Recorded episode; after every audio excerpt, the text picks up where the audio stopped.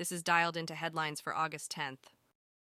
From AP News, flash drought, invasive grasses, winds, hurricane, and climate change are fueling the devastating fires on the island of Maui. Maui experienced a rapid intensification of drought in just three weeks, fitting the definition of a flash drought, according to atmospheric scientist Jason Otkin. Invasive grass species now occupy 26% of Hawaii, making the landscape difficult to access and prone to fire. Unusually strong trade winds influenced by Hurricane Dora are fanning the flames.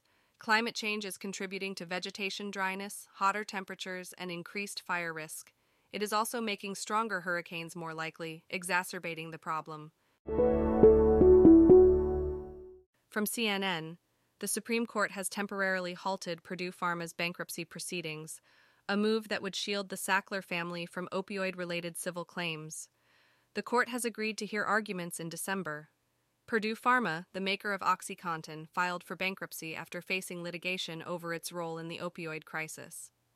The Sackler family, who controlled Purdue, withdrew billions before the bankruptcy filing. They have agreed to contribute up to $6 billion to Purdue's reorganization fund in exchange for a release from civil liability. The government has called the plan exceptional and unprecedented and an abuse of the bankruptcy system. Several states expressed disappointment with the pause in the settlement. That's the news. I'm Podcaster's name.